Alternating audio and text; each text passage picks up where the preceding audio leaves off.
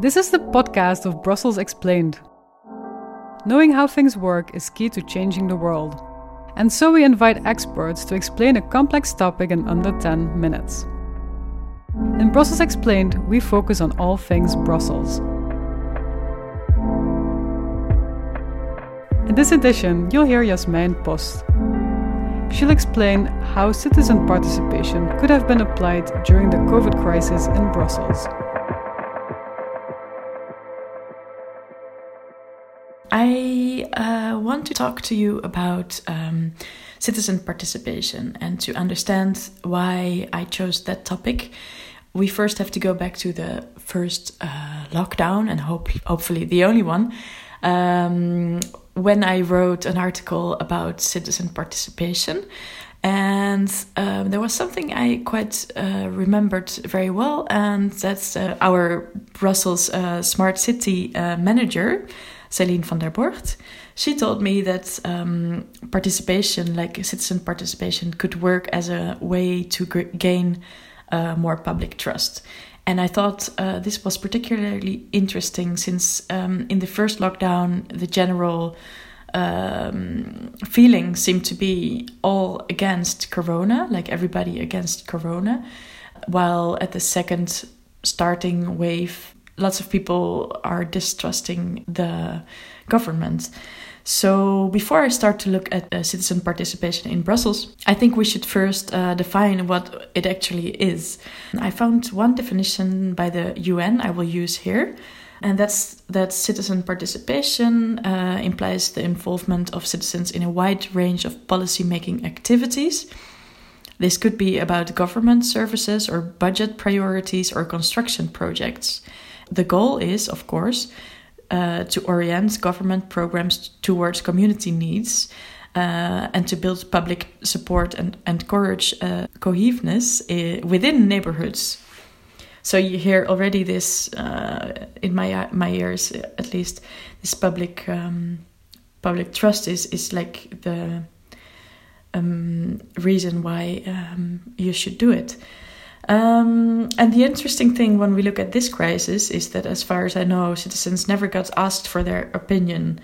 Um, and regarding some topics, I would not even expect that. I mean, there are a lot of experts and research to prove that, for example, uh, masks uh, help against uh, spreading the coronavirus. But there are other things I find more difficult to explain to the people. Uh, I think, for example, at the Bubble of Five, which was um, big in uh, the idea was big in, in Belgium, like everybody, every household is just allowed to see five people. And I start to have more difficulties on understanding why the government took this decision uh, while in Germany and the Netherlands, they chose uh, different measures. So I um, in Brussels I saw a few examples and I was able to report on them also. Uh, that showed me that this distrust is um, quite um, urgent. Uh, so I was able to, able to drive with the people behind the Midi Fair, which is this huge um, uh, fair uh, that's being held every uh, summer in Brussels. It was cancelled last minute, like literally very last minute. Uh, they had already started uh, building some of the attractions, which costs thousands of euros to set up. So they held this huge. Um, like hundreds of uh, trucks were driving through the city to protest, and I was able to drive with one of them um, and this is one of the many protests we have seen recently. Uh, the other one is, for example, more famous, uh, the virus waanzin in Dutch, uh, virus madness in English, which you see it's a movement we've seen in the Netherlands and in Belgium, and the the people behind it want to abolish social distancing and face masks and stop any restrictions on pubs, bars, and restaurants in Belgium, the, they even blame virologist uh, Marc Van Ranst for spreading fake information, uh, and they will be heard in the Brussels court uh, next month. So I wonder, could this have been done any differently? Um, so, as I told you in April, I, I wrote this article about uh, what this crisis shows us in terms of uh, digitalization And my conclusion back then was that there is a big potential that's not being used at the moment uh, because citizens are getting together in Facebook groups to discuss the, the, corona measures constantly. And this is a huge source of information that is not being used by the government, at least not in an active, uh, open way. I will share with you just one snippet of information I found in one of the groups. It was posted uh, just after the contact uh, tracers, so the call centers basically, were announced. Um, and I found it in the group uh, Corona Updates uh, Flanders, which was quite big.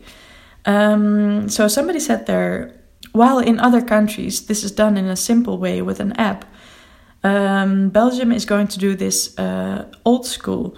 They're going to call the people themselves, and then, and then you still need to know where you've been. That's nonsense. A stupid jogging app already knows exactly where you've been. So this person is not too concerned about uh, privacy, but more uh, concerned about efficiency, which is, I think, reasonable. Um, and of course, the platform in which the people uh, participate in the decision making progress should not be Facebook. Uh, but I will tell more about um, potential apps uh, later. But as far as I understood, this tool was only used to get to know the needs and desires of the citizens. I'm not sure in which it really influenced the, the policy. Uh, but I think this crisis could also in Brussels have been the perfect moment to ask for advice of the citizens. Um, and I think everything is ready for that. What I mean by that is that the Brussels region last year, in the end of last year, agreed on increasing public uh, participation. This means it can set up a consultative uh, committee made out of uh, thousands people, which should represent the Brussels population. And they can put an item on the agenda of the parliament if this citizens' initiative is given the green light, uh, the parliament will invite a number of selected uh, citizens to debate this subject further with the members of the parliament. Um, so these are very exciting developments, um, but it's still not quite what I have in mind. I am imagining a world in which um, it's so normalized to have this app on your phone and you just put in the input. Um, and and politicians will will use it uh, when they make their uh, policies. So I'm wondering, could citizens at some point, um, on a large scale, in an easy way, give their opinion on certain measures? Um, it's of course a hypothetical situation, but if thousands of people can fill in the form of the University of Antwerp for research purposes, why can't the government inquire about the opinions of the citizens um, of, of about their measures um, they're going to take. And um, again, I think all the ingredients are here. Uh, we have some great startups like Fluicity and Citizen Lab, which is based in Brussels, who could easily provide for that. Um, and those apps have shown already that they are ready to engage in or to provide um, the means for more citizen participation. For example, the municipality of Etterbeek is already working with the Fluicity platform, and uh, via this app, citizens who have collected a thousand signatures can get a certain subject on the municipality council, um, the city council meeting. Um, but the problem is, and I was talking uh, for my article in April, I was talking to the founder of Citizen Lab, and she says the problem is uh, not every municipality has the same sensitivity to digitalization, and not everybody is ready to use uh, the app um, with the same uh, ease. Um, so, what's lacking, uh, according to her, is uh, this more broad uh, vision on developing this these kind of things. And also, I should note so, of course, not everybody uh, has the digital means to participate in this uh, potential app in the future, but I think we could work with, uh, for example, workshops or send um, information uh, by paper um, so that everybody can participate um, as much as possible. Um, one last thing I want to close uh, with um, is uh, a quote by the smart city manager uh, Celine Vanderborght again, and she says uh, at her. Um, governments, um, so if, if in the situation of having this app, she says governments would not only have to ask whether people are in favor or against, but also have to explain what the pros and cons are and what the results are of the different cho- choices. And she says it's in everybody's interest to find a good balance between health and privacy. Uh, through participation, people can make the policy their own and understand it better. And I think this is the um, the main point. Like if you have all the information uh, and you you are able to help to choose, um, I think it it could mean a lot for the public trust.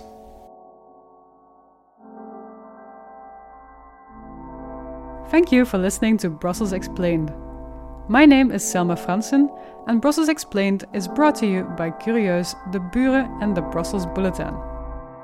This podcast was produced by Elena Schmitz. Brussels Explained is the English language, Brussels focused version of Moeilijke Dingen Makkelijk Uitgelegd. Follow Moeilijke Dingen Makkelijk Uitgelegd on Facebook to find out about upcoming editions of Brussels Explained.